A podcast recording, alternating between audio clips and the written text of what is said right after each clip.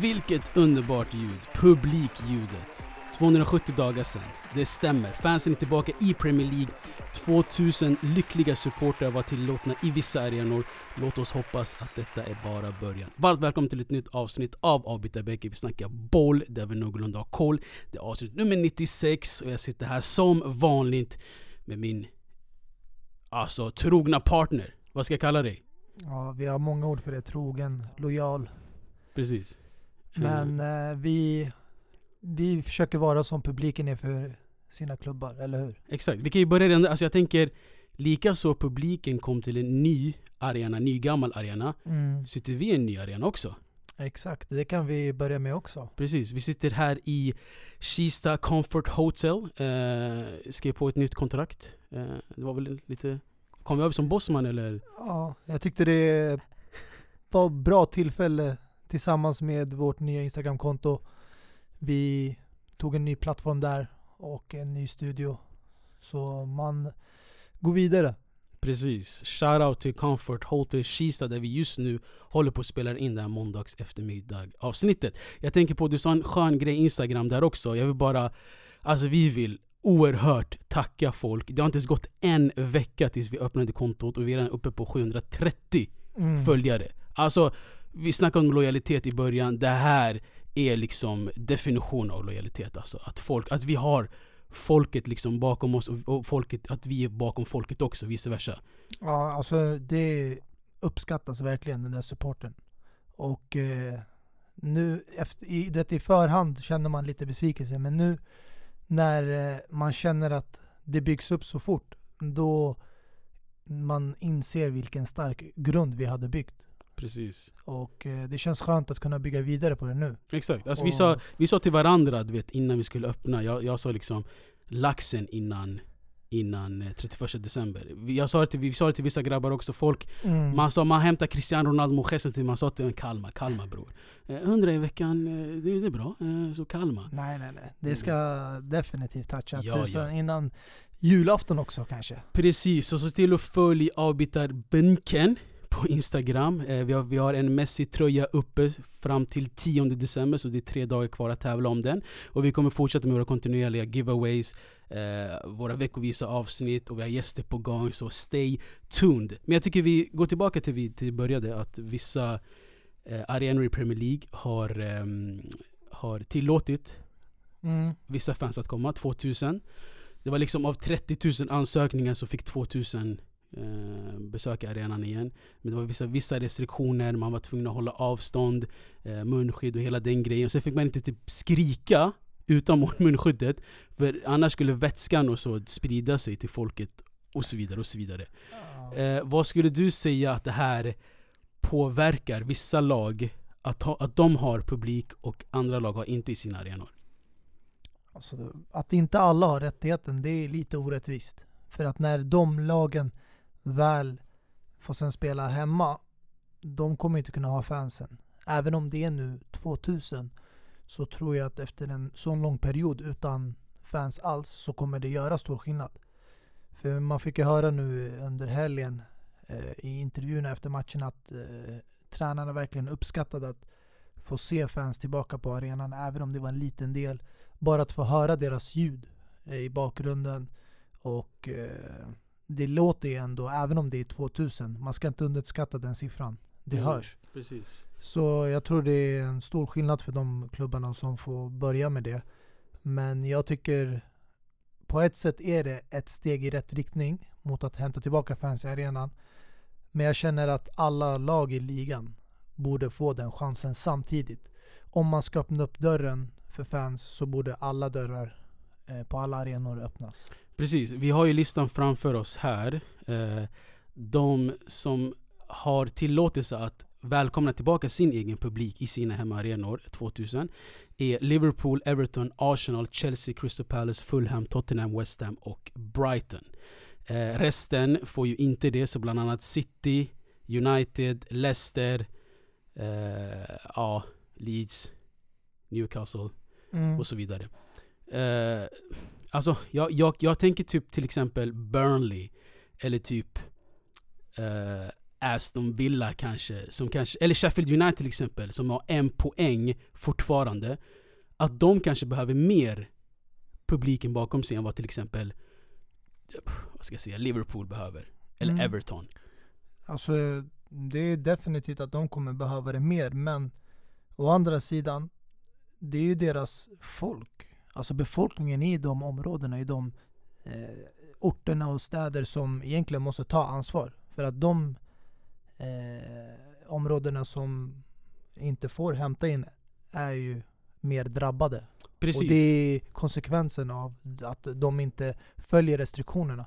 Så om de egentligen vill få chansen att komma, hämta in spelare till arenorna igen, då måste de liksom sköta sig så att eh, siffran gällande inte bara dödsfall men även de som blir positiva och sjuka sjunker ner och då kommer ju landet och FA tillåta dem släppa in eh, publiken i arenorna igen. Precis, det här är kanske som en morot folket får. Att om ni sköter er och håller restriktionerna, eh, liksom lyder den här lockdownen och allting. För vi märker ju till exempel London är det okej, Manchester är inte okej, Liverpool är det okej, Birmingham är det inte okej.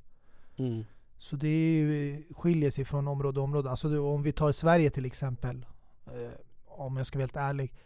Stockholmslagen tror jag inte skulle få ha fans i arenorna. För Mm. eh, jag bor ju här, vi bor här.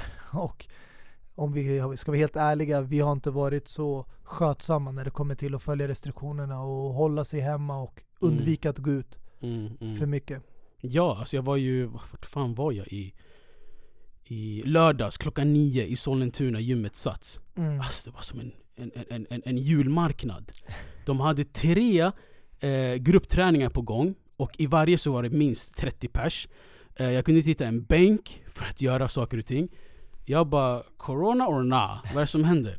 Ja. Så jag, jag håller med dig på ett sätt där du säger. Alltså, det här blir också en morot för de andra lagen att om ni håller det som sagt så får ni 2000 eh, s- publik. Eh, Mm. men om det är något lag som är glada att inte ha publik, är väl City. De får fortfarande ha sitt eh, manipulerade publikljud i tvn och så. jag tror inte de har någonsin haft så högljutt på tvn.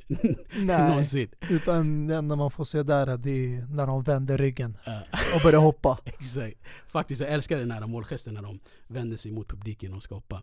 Hur som helst, när vi ändå är i England kan vi fortsätta i det spåret. Ehm, den största matchen denna helg i söndags var väl London Derby och vi här i bänken har vi alltid snackat om hur mycket derbyn betyder och hur mycket derbyn betyder för oss och hur Mm. båda lagen växlar upp. Men å ena sidan så växlade inte ena laget upp.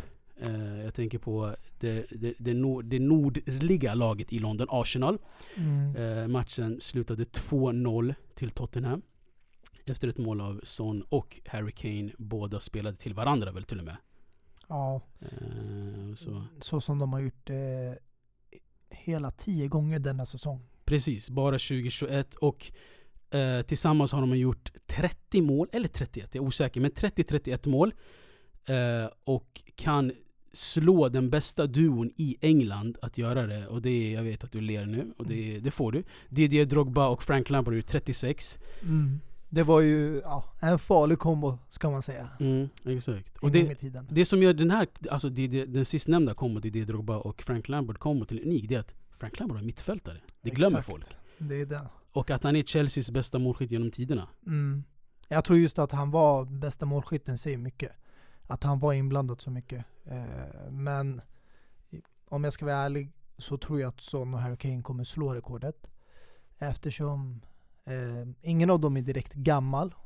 De är liksom i primen av sin karriär. Och eh, går allting som planerat för Mourinho så kommer det här inte vara den sista säsongen de spelar med varandra. Utan det kommer bli flera år tillsammans där i Tottenham. Om inget lag kommer och plockar Harry Kane. Precis. Eh, vilket jag inte tror heller om. Alltså, jag vet, jag, jag är en av de människorna som gillar att prata för tidigt. Och du Mm. vet, jag, jag, jag har pressat och ögat Milan nu att Scudetto, snacka Scudetto redan. Eh, och det, det är ganska naturligt att man gör det. Hur, hur formen går för Spurs. De har, de har vunnit mot City, de har vunnit mot Arsenal nu om man ska räkna Arsenal som ett storlag. Sorry alla Gunners. Men Eh, om Mourinho nu vinner Premier League, Mm. det är det största som har hänt honom alltså. Näst största skulle jag Efter säga. trippeln med Inter of course och så vidare. Men Nej, jag, menar, jag alltså- menar själva händelsen i sig, att han kommer till Tottenham. Tottenham som inte vunnit Premier League sedan 80-talet alltså. Mm. Alltså för mig största händelsen jag rankar det är ju Champions League-titeln med Porto. Det är för mig den största eftersom det är ett lag som just då ingen jag tror förväntar sig skulle ta hem en titel. Som Leicester City gjorde med Premier League. Och även om det var Monaco mot eh, Eh, Porto i finalen. Det var ändå flera topplag de slog ut längs vägen till finalen. Så jag tror det är den eh, händelsen jag kommer ranka alltid högst. Sen trippelåret med Inter. Efter det Porto. För i Porto vann han ju också trippel. Han vann ju ligan och cupen där också. Eh, även om det inte är lika stort där. Men eh, Tottenham kommer absolut rankas bland topp tre. Men som du sa tidigare, alltså, det här är mycket snack här i början och vi har knappt spelat en tredjedel av säsongen. Inte ens det. Så jag drar inga slutsatser nu utan jag kollar alltid på tabellen som jag brukar säga till folk efter årsskiftet, efter vinteruppehållet. Och det är där äh, man drar ut det riktiga, alltså sista strået där, och ser vilka som har hängt med i toppen. Eh, för speciellt i Premier League så kommer de gå igenom ett tufft schema ju, där vid Boxing Day och vintern och det är då lagen börjar tappa poäng. Så det är där utmaningen, den största utmaningen kommer vara för de här lagen. Beroende på skador och, och hur man roterar laget. Precis, och jag tänker alltså Alltså de har inte legat etta i Premier League sen Jag kommer inte ihåg när det var Men alltså allt går bra för Mourinho nu eh, Trots skadorna Han har hittat ett nytt mittbackspar känns det som Eric Dyer och Alderweireld Ehm, men jag tänker, tror du förstärkning behövs i januari? Tror du de kommer hämta in någon? Alltså, förmodligen kommer det behövas i framtiden. Eh, jag tycker de har täckt för vänsterbackspositionen jättebra. Med köpet av Reguljon. Däremot högerback. Eh, Aurier gör det bra just nu. Men eh, jag rankar inte honom som en världsklass eh, försvarare. Så jag tror högerbackspositionen kommer behöva förstärkas. Eh, de värvade ju in högerbacken från eh, Wolverhampton men han har inte dag, eh, tagit startplats. Han blev ju nu petad av Aurier som var på väg ut från klubben. Eh, ryktades till Milan också men kommer de hitta en högerback som vill komma till Spurs? Det är det som är frågan. Det, alltså det Mourinho måste göra först är att åstadkomma någonting. Och sen kan han locka världsklasspelare. Alltså, alltså jag tror bara namnet Mourinho lockar till högerbackar. Alltså han har fått, du snackar om Aurel, han har fått Aurel att spela som Kyle Walker spelade i Tottenham-tiderna. Jo men Eh. alltså jag tror också det, det är en del av eh, självförtroendet som spelarna har när de känner det kommer flera vinster och de börjar mer köpa hans idé. Mm. Och det här med att, för att du såg ju matchen mot Arsenal och eh, Arsenal hade bollinnehavet, eh, de dominerade spelet och det kom två chanser på kontringar och de satte dit båda. Och det är ingenting man egentligen ska tillåta. Men Arsenal har ju liksom inte varit mm, ja, bra den här säsongen. De har varit väldigt eh, upp och ner. Eh, det har dalat mycket för dem och eh, Tottenham utnyttjade det. Mm. Det såg vi klart och tydligt på andra målet.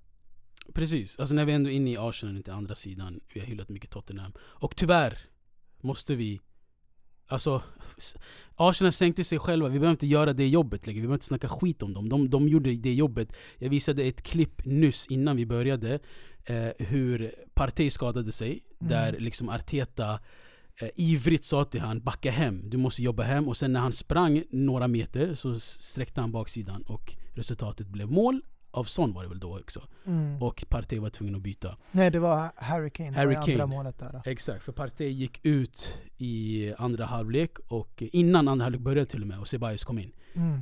Eh, alltså bara det där i nötskal på hur Arteta funkar och hur Arsenal spelar och hur spelarna spelar under honom. Mm. Förstår jag försöker säga på ett sätt.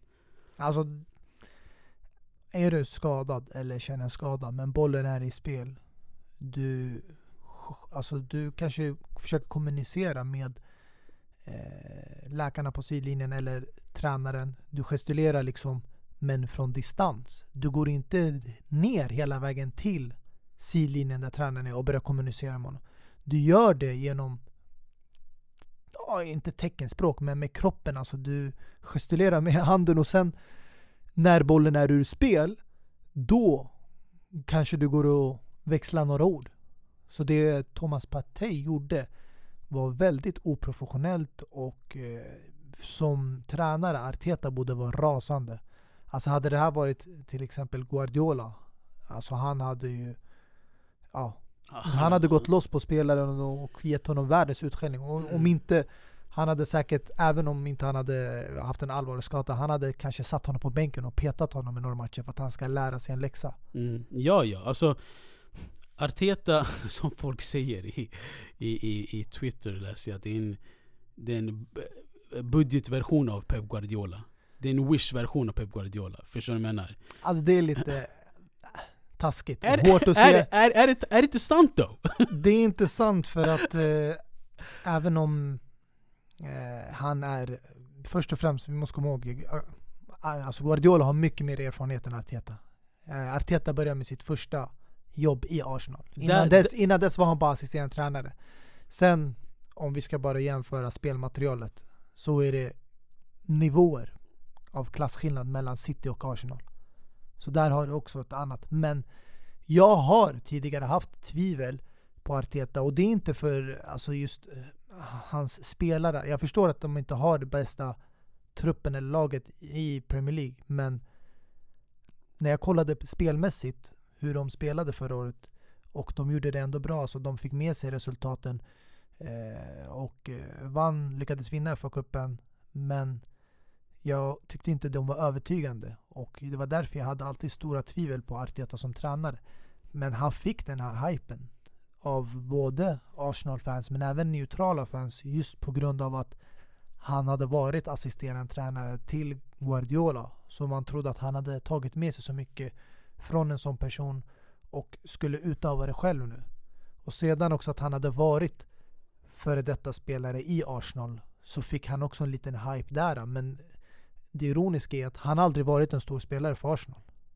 Nej. Han kom dit sent i karriären. Han fick bära kaptensbindeln, ja, ett par gånger. Men han har aldrig varit en stor spelare som byggdes upp i Arsenal och sen kanske avslutade sin karriär där eller såldes till en, en annan toppklubb och för en megasumma. Han har aldrig varit den spelaren så jag förstår inte varför man drar de här kopplingarna att han är en före detta Arsenal-spelare som att det att hämta tillbaka Terry Henry, Fredrik Ljungberg eller någon. Alltså grejen är som du säger, han, han hade kaptensbindeln och senast Arsenal vann mot Tottenham, tror jag, eh, vågar jag säga, spelade han där.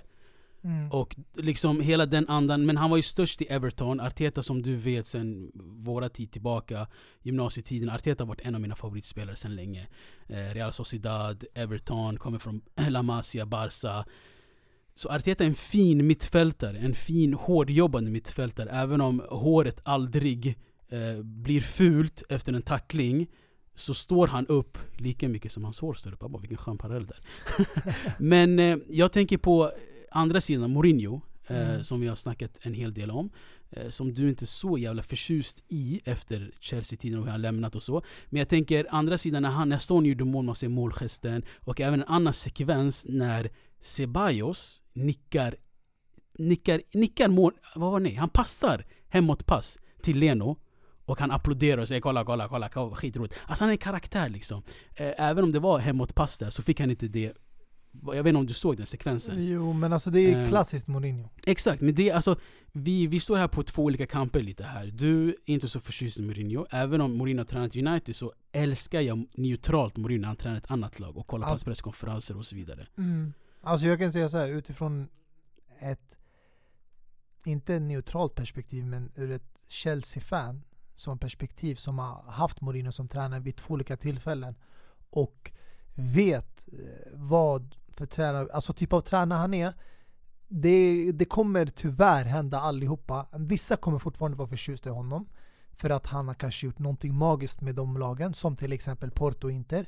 Men så kommer det finnas fans från till exempel Chelsea United och Real Madrid som kommer tappa den kärleken för honom. Förut hade jag det för honom.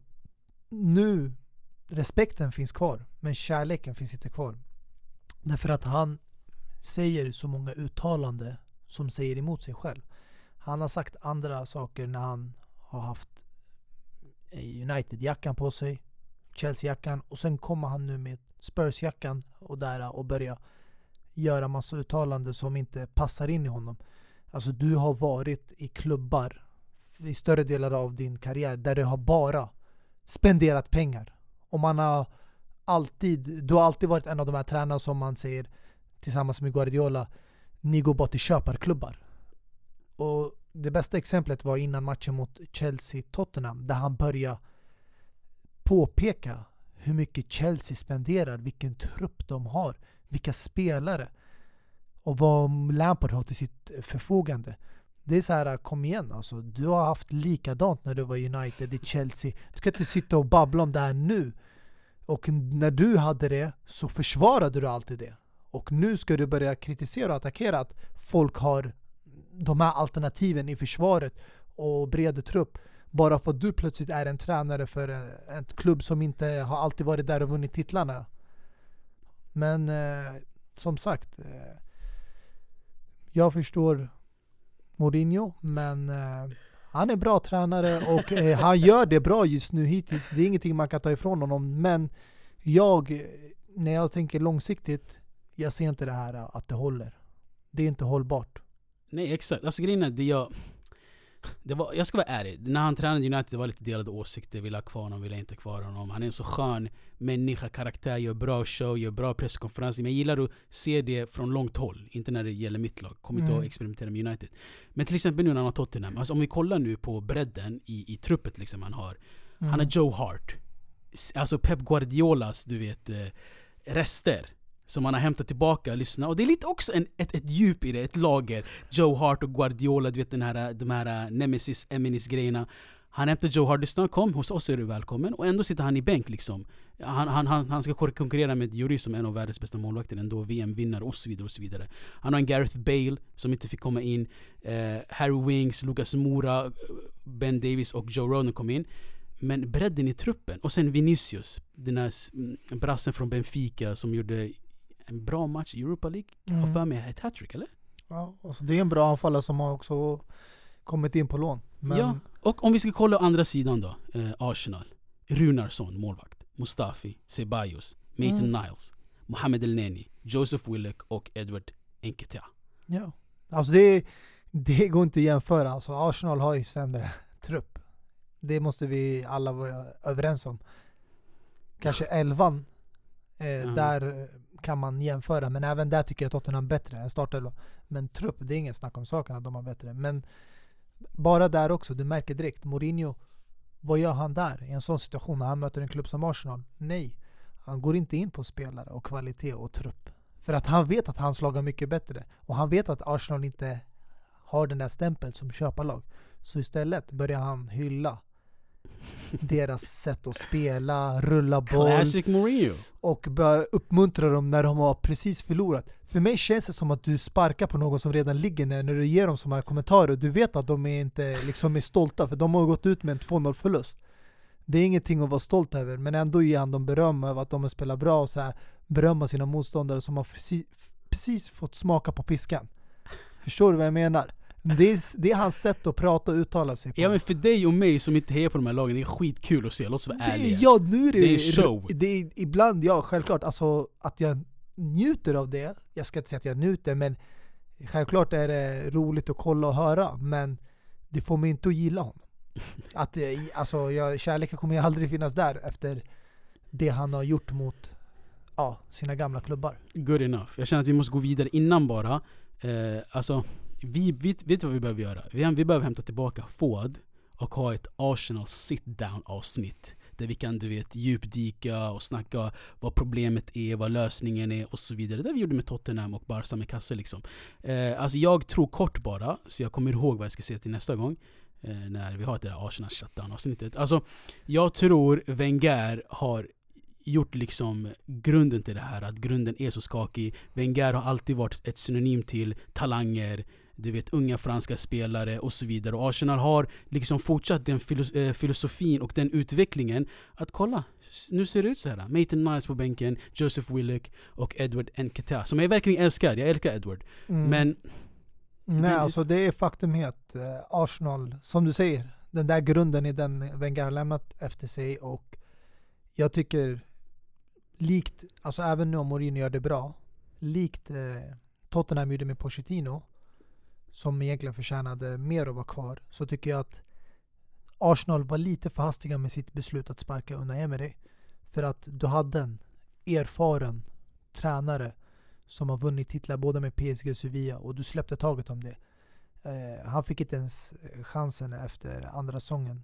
Men det är en stor alltså, risk de har tagit med Arteta som inte har tränat något A-lag tidigare. Så Eh, vill man hänga kvar på den tråden får man självklart göra det. Men jag håller med dig. Alltså en klubb som har byggts på det här sättet som Arsene Wenger har gjort behöver tas över av en tränare som Mourinho, som eh, Guardiola.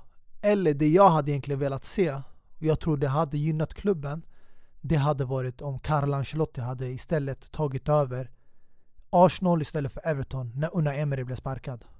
Och mm. göra någonting där alltså, som han har gjort eh, med eh, Chelsea och Bayern München. Mm. Eller typ Diego Simone om man vill komma ut från den här comfort zonen. Skulle vara skitkattigt att se. Mm. Eh, hur som helst, eh, det var den största matchen i England den här omgången. Är det någonting du vill nämna som har hänt den här helgen? Jag vet att du sneglade Alltså, mot jag United. tycker alltså, resultaten har varit ganska självklara. Eh, lite chockad däremot att eh, ja, det har varit så pass lugnt med tanke på att fansen är tillbaka. Eh, I alla fall i vissa arenor. Men ja, vi hade ju den där lilla VAR-händelsen i United West Ham. Förklara en gärna. lite ovanlig händelse Förklara jag gärna säga. vad som hände. Ja, det är reduceringsmålet där. Pogba fina mål måste man ändå säga. Jävligt bra avslut. Eh, det kom ju från att eh, Henderson rensade bollen vid eh, sidlinjen där. Nere vid hörnkanten och den rensningen gick högt upp i luften. Och för många såg det ut som att bollen lämnade plan och sen kom in på plan igen. Men det var svårt att se det på kameran eftersom att det fanns ingen kamera just underifrån eller ovanför bollen utan de är ju runt omkring och den enda som kunde egentligen se den situationen eh, från där han stod var ju linjedomaren. Så det var ju hans jobb egentligen att kunna avgöra om bollen var ute där för bollen svävade ovanför hans huvud. Men eh, det verkar inte som att han fick med det så han lät ju spelet gå och enligt VAR-teamet så var bollen inne. Så vad försöker du säga här? Att Alltså jag det, inte ska gillas eller? jag, tycker, jag ska inte säga att det såg tydligt ut, men även från tv-vinkeln där vi neutrala fans kollade så såg det ut som att bollen gick ut. För den gick så högt upp i luften och det var en skruv på bollen. Så den skruvades. Det var inte en rak boll, förstår du? Man kan skjuta en långboll som bara går rakt. Men det här var en skruv på bollen. Och eh, man märkte hur den skruvades in igen på banan när den landade hos Bruno Fernandes. Och det var därför jag tror många misstänkte, för man såg att den var ute. För även David Moyes som direkt Eh, vid anfallet eh, blev rasande på linjedomaren. Han stod ju precis bredvid linjedomaren, på den sidan av planen också. Bara några meter bakom honom. Så jag tror han också såg att bollen var ute och det var därför han reagerade på det. Exakt, alltså på presskonferensen sa ju liksom eh, David Moyes att om det är någon som såg det bäst så är det jag. Jag stod exakt där och såg det. Och även, man kan se bilder på Moyes hur han reagerade när han trodde att bollen var ute. Han applåderade liksom 'Bra jobbat, vi pressade ut dem, bollen är vår, det är vår inkast' Sen säger han att Bruno Fernandes får tag på bollen, håller på att göra sin gubbe och sen passar Han blev ju helt rosenrasande. Och jag såg eh, BBC Match of the Day efter eh, med Gary Lineker och grabbarna. Och där försökte de återskapa om VAR kunde se om bollen var ute eller inte. Men de, de gissade sig fram lite. Så Mm. här, här sitter vi utan att veta exakt om bollen var ute eller inte. VAR har inte den teknologin. Vad ska jag göra? Eftersom det var en liksom boll som inte var liksom nere vid spelarna. Mm. Och det är inga kameror som kan fånga det från en perfekt vinkel så blir det liksom svårt att avgöra. Mm. Men eh, jag tycker som sagt, det där, just en sån situation, det är linjedomarens jobb. Ja men alltså... Han kallas linjedomare av en anledning. Du där nere och springer vid linjen. Du har två linjedomare. Det enda du behöver sköta är en planhalva. Inte två, en planhalva. Det är ditt jobb. Och bollen hamnade just vid den sidan där han stod, inte andra sidan. Så där tycker jag att det misstaget kommer från honom. Det är han som skulle ha viftat upp med flaggan och tagit beslutet för att assistera huvuddomaren. Men eh, han gjorde inte det. Så tyvärr lämnades det åt slumpen. Och jag tror det som avgjorde slumpen var det vackra målet. Och därför godkändes målet. Det är svårt att ta ifrån ett sånt fint mål. Det är alltså, alltså grejen är jag skiter i det. Om Pogba inte, hade inte gjort mål skulle säkert Bruno göra mål, eller Greenwood eller Rashford. Alltså för mig spelar det ingen roll alltså. Alltså för mig, jag, det spelar inte heller någon roll helt ärligt. För jag tror inte United är en titelutmanare. Eller topp fyra kanske för den delen. Det kanske de är. Men det enda som ah, äter på mig eller irriterar mig, det är den här ah, du vet Pogba-hypen. Du vet, han är så ojämn och har varit det sedan han kom till United. Men varje gång han gör ett mål eller gör en stor match för United där han assisterar och är delaktig och kanske man of the match så får han en hype som lever kvar med honom i några månader även om han inte är kontinuerligt bra.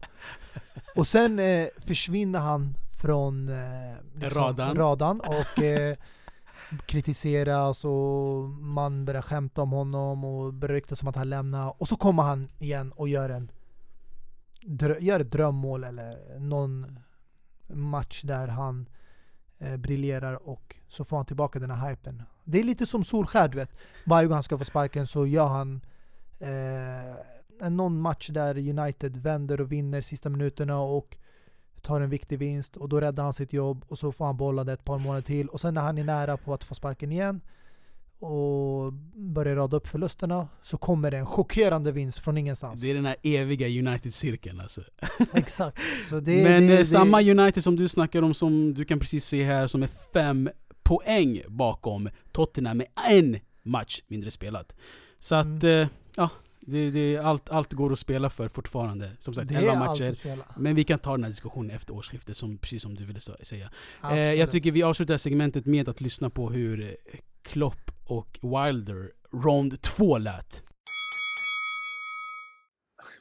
So again, I said having fans back. If I say now it helps, I'm, I'm not sure.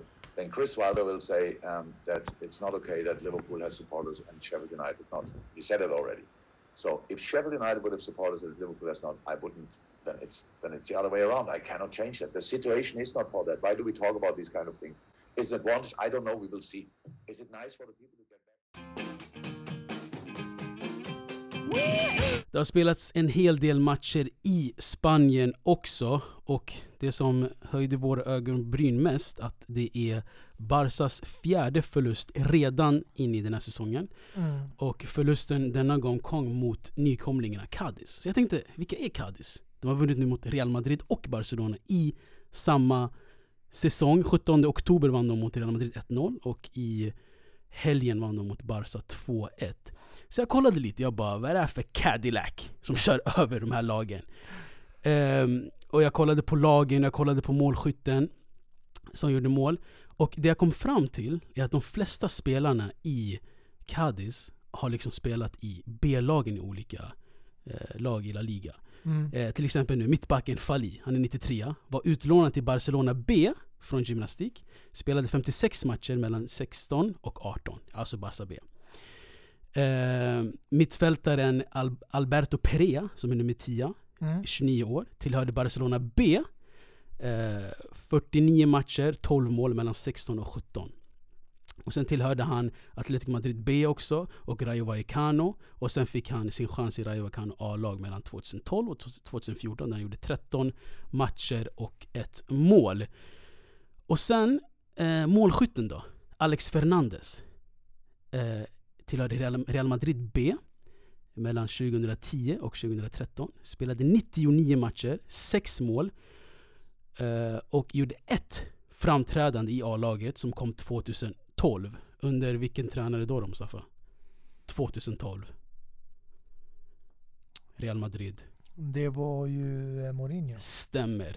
Och jag läste en artikel också om att Alex Fernandez sa liksom eh, Mourinho tror på eh, liksom Castilla och han vill verkligen oss väl och så vidare. Mm. Eh, kom in istället för Özil den matchen i sista minuterna. Och eh, Real Madrid vann den matchen 3-1 mot eh, Racing Santander som hade två svenskar i laget varav en svensk gjorde mål i den matchen. Kan du gissa vem den svensken är? Racing Santander? Racing Santander. Frisparksskyttekung eller frisparkslegend. I Sverige? Alltså han, har, han, har hört, han har tillhört Holland, Ajax har han spelat i, Racing Santander som jag nämnde nu. Mest känd i Söder, Stockholm, grönvit. Har pensionerat en viss nummer 10 Ja, i laget. Kennedy. Exakt. Kennedy gjorde målet den matchen 2012 och den matchen spelade Rosenberg också. Intressant. Exakt, så jag, jag tänker på, jag kollade liksom, okej, de har en gemensam sak alla de här spelarna och crème de la crème då, vem är det? Största stjärnan i Cadiz? Alvaro Negredo såklart. Och honom känner vi liksom, hans bästa tider är i Sevilla, Mm. där han lämnade City efteråt, vann eh, Premier League 13-14, vann Copa del Rey med Sevilla 2009-2010 eh, och eh, gjorde väl sista målet mot Barca. Så det här laget har liksom, de har slagits ihop, det är ett gäng liksom B-lagsspelare från olika lag i, i Spanien. Eh, vissa har till och med eh, tillhört Barcelona B som jag nämnde Mm. och hittat motivationen där liksom. Eh, ser du den här kopplingen att de, det, här, de, det är ett revanschsuget lag på ett sätt? Att det är spelare som har blivit nekade från A-laget, eh, Real Madrid, Barça B, Rayo Vallecano B och så vidare. Och liksom hittar man motivationen där. Låter det som en rimlig koppling eller är jag helt ute och cyklar? Nej, alltså det är inte... Det är, du, jag skulle säga att du cyklar på helt rätt bana här. Du är inte ute och cyklar eh, någon annanstans. Utan kollar man på spelare som inte har lyckats i tidigare klubbar. Eh, för mig är det en självklarhet att man alltid kan känna extra motivation att gå ut och prestera. Även om det inte är samma liga, land, så kan man ändå eh, ha möjlighet att göra det på stora scenen eh, i en toppliga och eh, senare kanske ute i Europa. Men att ha den motivationen och sträva efter att liksom eh, överträffa det man har gjort tidigare och lära sig från sina misstag. Och eh, kanske om man har blivit eh, orättvist behandlad i en tidigare klubb där man känner att man har förtjänat en chans eh, och inte fått det. Då kommer man alltid få den där lilla extra kicken, motivationen och gå och prestera ett annat lag. Och jag tror bästa exemplet för mig alltså som Chelsea-fan, det är ju sådana spelare som just nu all, mm, liksom rankas som världsklasspelare. Kevin De Bruyne, Lukaku, Mohamed Salah. Alla de här var spelare som tillhörde Chelsea en gång i tiden, men fick aldrig chansen. De eh, fick liksom nosa i A-laget, var bara mestadels i truppen, utlånade och nu så gör de ja, stor succé i sina klubbar. Vissa mer än andra. Men eh, jag tror då, definitivt de drivs av den motivationen. Att alltid motbevisa och... Eh, Mm, precis, alltså jag, jag, när jag rabblade upp de här spelarna, jag glömde en spelare. Om Negredo var crème de la crème, så är Mm. den här spelaren liksom sista strösslet på den här fina glassen som vi har byggt ihop. Augusto Fernandes, han, den här sköna mittfältaren vi känner från Celta Vigo främst. 114 matcher gjorde han där och 10 mål. Gick till Atletico Madrid och var där mellan 16 och 17. Främst för att täcka eh, Thiago Mendes. Thiago känd Mm. från eh, Chelsea, Juventus och så vidare. Var en eh, robust mittfältare i Atletico Madrid i Diego Simones bygge.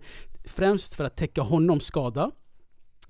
Eh, och sen gick han till Kina året därpå och var där två år. Och nu tillbaka till La Liga in i komlingarna. Alltså, förstår du lite hur, hur de har byggt upp det här laget? Och Augusto Fernandes spelar fortfarande i argentinska landslaget. Eh, har gjort 16 matcher där och still counting. Mm, Eh, Så det här är ett skitintressant lag. Och sen hittade jag en ännu mer intressantare stats eh, som jag hittade. Och det är att Cadiz är längst ner på alla topp fem ligorna, alltså England, Italien, Spanien och så vidare.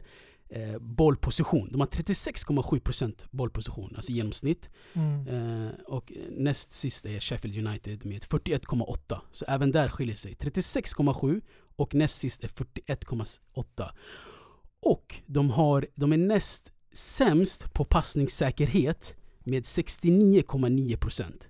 Mm. Och det är bara Getafe som har en lägre siffra där. Och despite this har de slagit Real, slagit Barca och ligger en femte plats i La Liga. Det säger mycket om sporten. Alltså, Statistik, alltså fan vad jag älskar fotboll när jag hör såna här grejer. statistik är inte allt. Och det är det man älskar med fotboll. Så att Cadiz har gjort, eh, eller åstadkommit det de eh, har gjort i La Liga, det är underbart att se. Och eh, jag tror för en sån klubb som Cadiz eh, kommer en sån där statistik aldrig spela roll. Det handlar inte om att dominera, det handlar inte om att kanske utöva någon specifik typ av fotboll utan det handlar om att ta hem tre poängare. Och det gör de. Eh, mot topplagen också, de, som du nämnde. De bästa i La Liga. Så för att komma upp från eh, Segunda, det, jag ska inte ljuga, jag har haft lite koll tidigare på Cadiz. Och eh, de har aldrig varit kända för bollinnehavet utan det är liksom eh, lite mer av ett Premier League-lag. Lite mer aggressiva, defensiva och kontra, kontrar. Men de är effektiva. Vadå, Det du är de. hittade bara, alltså, du blev en favorit Cadiz bara helt plötsligt eller? Var det Ja, någon spelare alltså- som gick dit som du känner till eller vad var det? Eh, Det har ju varit andra spelare som har spelat i Segunda Mm. och det fick mig att kolla lite ibland på Mm. dem. Som till exempel Shinji Okazaki när han eh, gick till Huesca Mm. där och de åkte ner. Så höll man koll lite på ett par spelare och då såg man dem spela. Och det, det var en av mina favoritlag måste jag säga. Men det, det de gör är riktigt bra och eh, jag tror all den där, alla de här siffrorna som man pratar om de spelar inte roll för de här bottenlagen. Ja exakt, alltså det måste väl sticka mest i Barcelonas ögon och fansen när Barca är synonym till ball possession. Att de Mm. alltid har mest boll. Men alltså, Cadiz sa FU, vet du vad? Vi är, vi är sämst på ball possession, ändå vinner vi mot er. Och Eh. notera att det här är Barcelonas sämsta start i över 30 år i ligan. Mm. Och eh, jag tycker att det är någonting de måste ta ställning till för att även om man har gjort eh, stora förluster och försökt skära ner på löner och ekonomin och spelarna så kan det inte fortsätta på det här sättet. Alltså det ser inte ljust ut. Antingen är det någonstans i grytan där som behöver förändras. Eh, Man måste röra om där lite grann. Någon ingrediens som måste tas bort och läggas till Ja. kanske. Jag hör vad du säger. Och sen eh, kanske ta en titt också på tränaren. Alltså jag, redan där, eh, jag hade ju känslan av att det var en, ett misstag att hämta in en tränare som på klubblagsnivå inte har varit så framgångsrik. Men eh, med landslaget gjorde han det riktigt bra.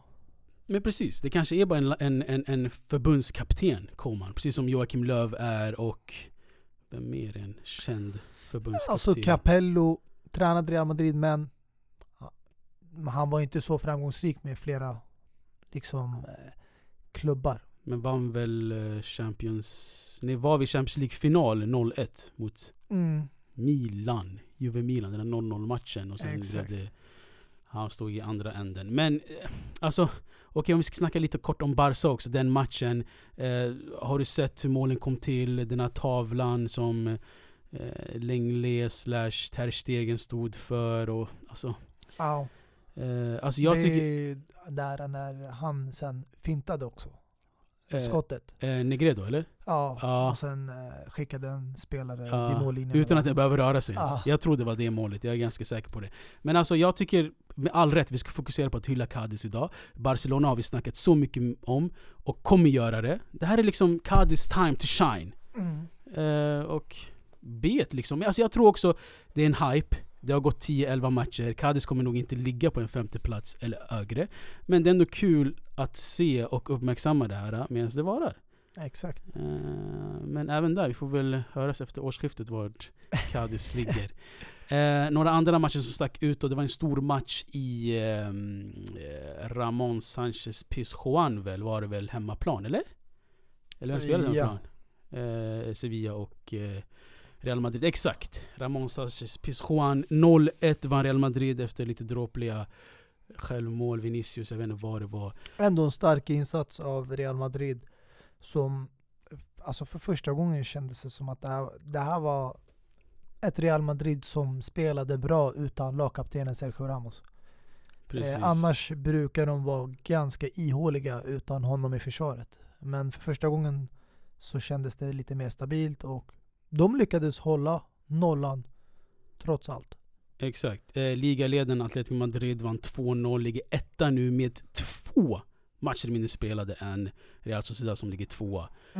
Eh, Måste ändå säga att det är favoriterna till eh, titeln alltså. Med tanke på vad som eh, händer just nu i ligan i helhet och vad Real Madrid och Barcelona går igenom.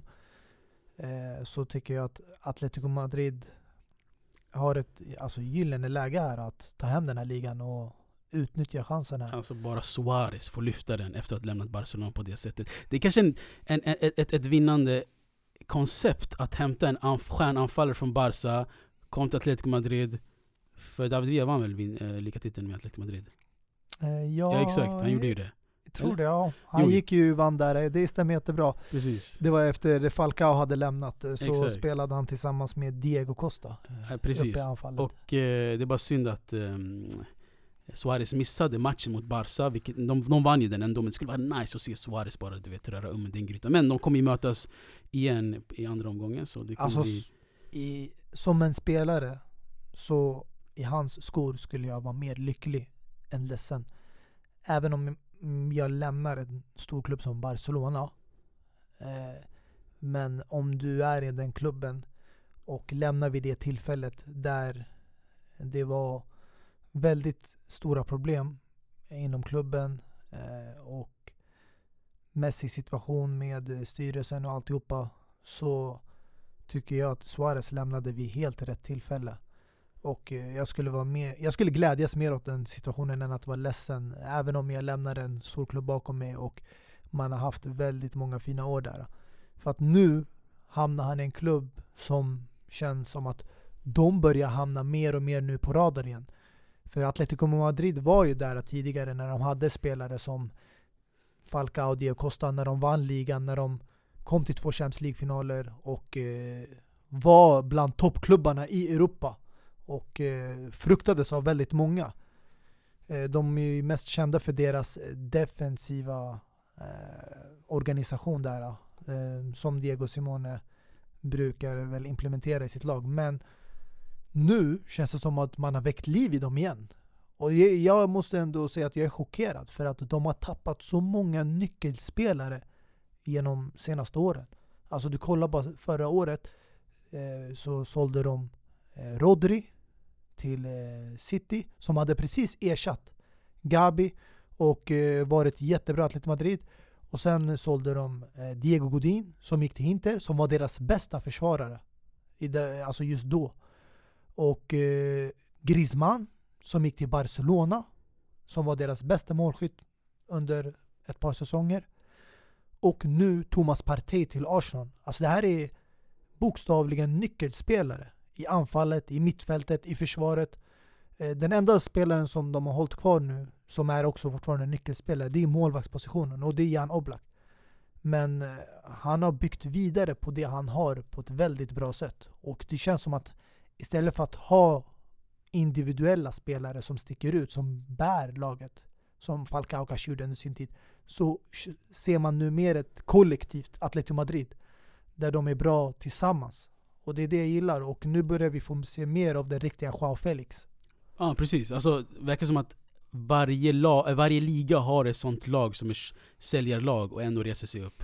Ajax i Holland till exempel.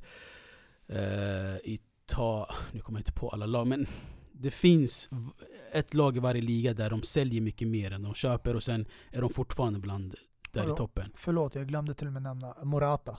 Som gick nyligen till Juventus Mm. också. Precis. Precis.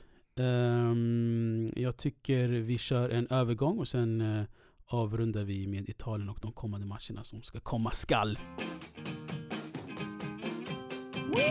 Skall vi ta och avsluta det här avsnittet tillsammans med lite eh, Serie A-händelser slash vad vi ser fram emot eh, den kommande, de kommande dagarna, tisdag och onsdag när det är Champions League och mycket ska avgöras. Mm. Eh, men Serie A först då. Var inte väl så många stormatcher som stack ut direkt, det kanske var några händelser som du Mm. kanske vill nämna, eh, likt United mot... Eh, vad fan mötte vi nu igen?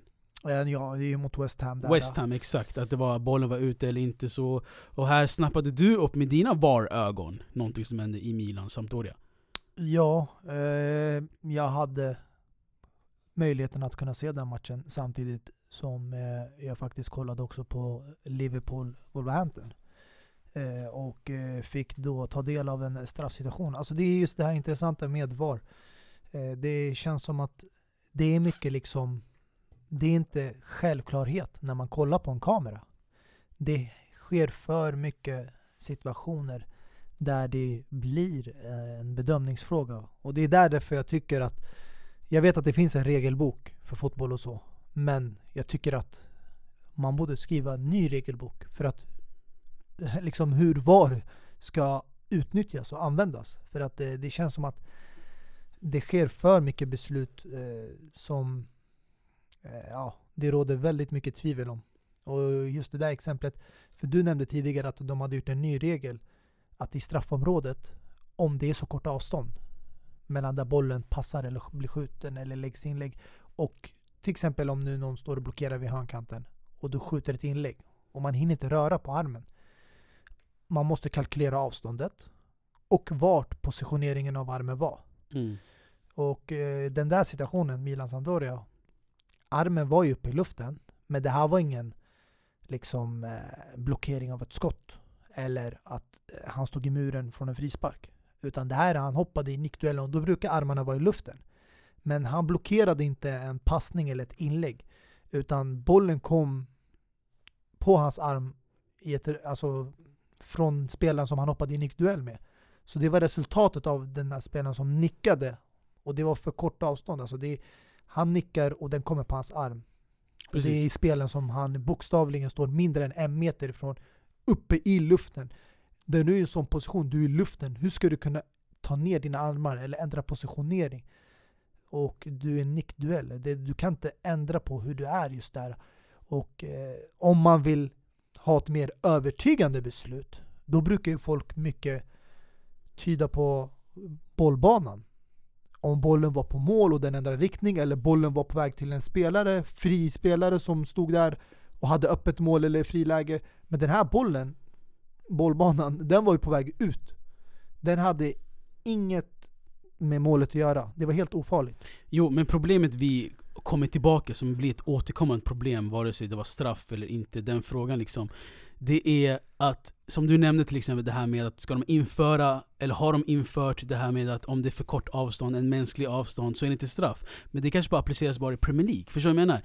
Alltså om tio domare satt runt det här bordet och de, man, man, de fick se en situation på TVn det skulle vara delade åsikter, det är det som är problemet. Alltså det finns inga klar och tydliga regler på att det här är straff, det här är inte straff. Alltså, det, det kommer till en personlig nivå känns det som till domarna varje gång. Alltså för mig personligen, det känns som att många av besluten som tas är på grund av namnet på klubben. Alltså det är inget illa menat, men större klubbar, folksklubbar som har historia mer, de, har lite, de är lite mer mäktiga. De har lite mer Alltså, Ja, inte påverkan, laget men de har ett lite inflytande på domaren. Mer igenkännande lag helt enkelt. Det- Som AC Milan är. Alltså det som händer är att hade det här varit en situation där Milan leder, leder redan 3-0, de hade inte dömt straff.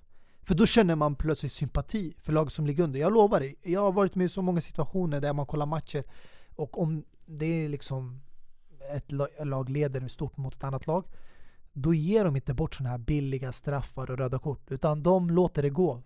Men så fort det är en knivig situation där det står 0-0 och det är ganska spänt då är det oftast toppklubbarna som får fördelen med sig. Och det är lite synd. För att det Jo, drabbar alltså- alltså de här är mindre här- klubbarna, Alltså, bottenlagen. Exakt, och, alltså jag, jag vill, jag vill eh, liksom undvika att hamna i det här trasslet att vi spekulerar mycket vare sig domare är eh, objektiva eller inte. Alltså det, det, det kan vi ta någon annan gång, eller ta inte alls. För så menar jag, vi kommer bara hamna, hamna i olika eh, eh, liksom, tankegångar. Hur som helst, det resulterade i straff. Om jag ska säga någonting, om jag ska kunna du vet, ställa mig på andra sidan mm. det är om man ska följa liksom regelboken, eller regeln som de har satt nu för 2020 eller vad fan det är.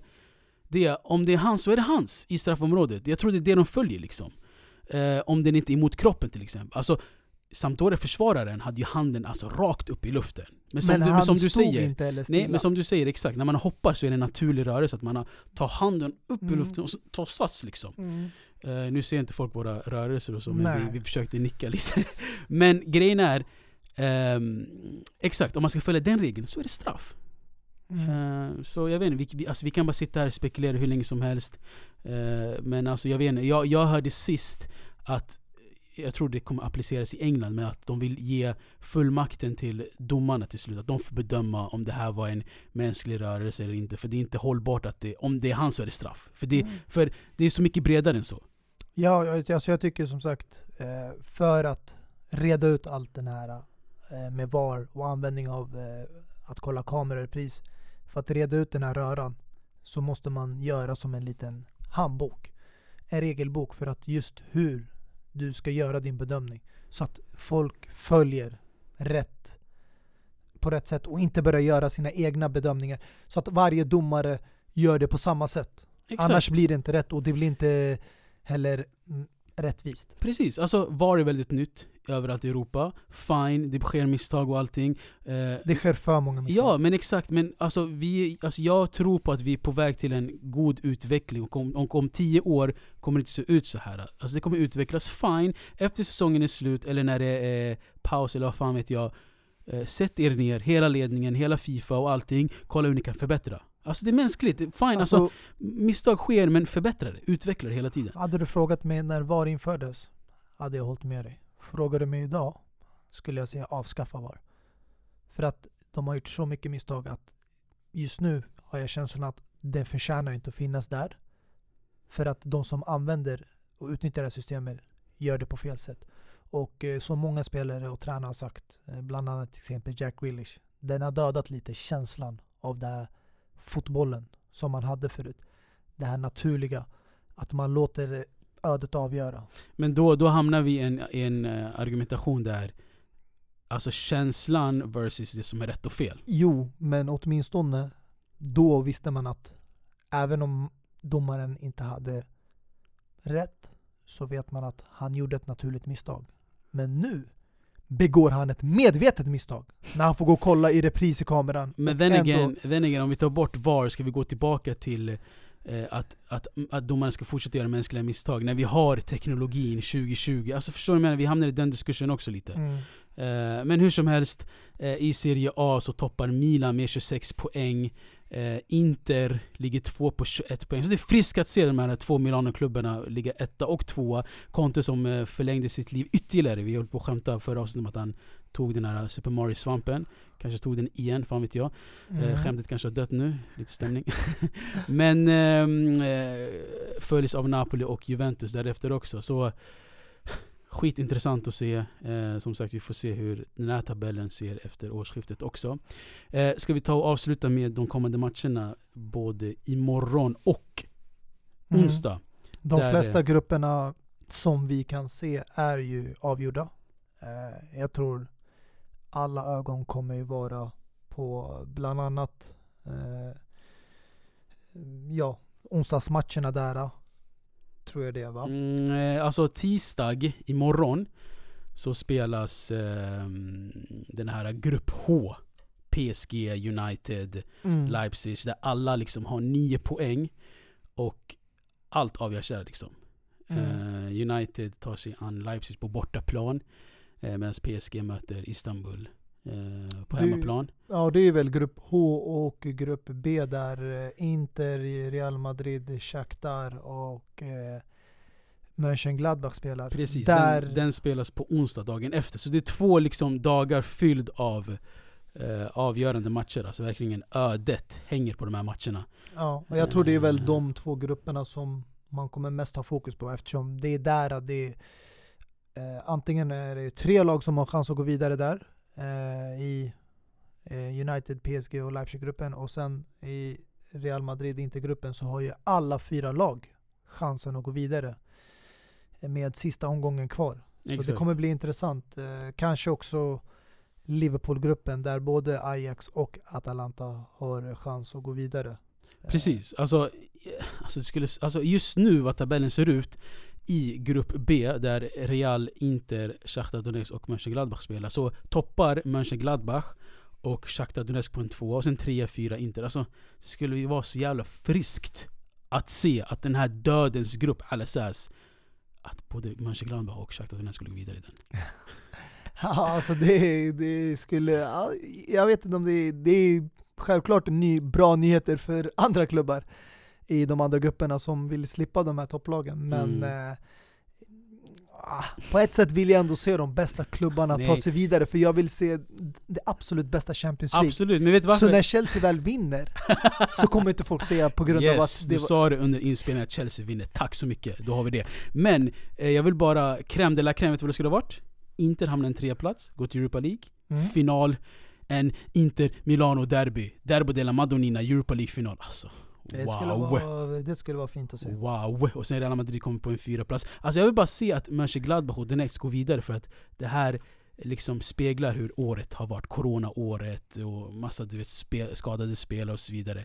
Vet ni vad? Då får ni liksom Mönchengladbach och Donetsk gå vidare från grupp B. Mm. Och vi ser... Eh, Jag känner samma sak när det gäller Grupp H.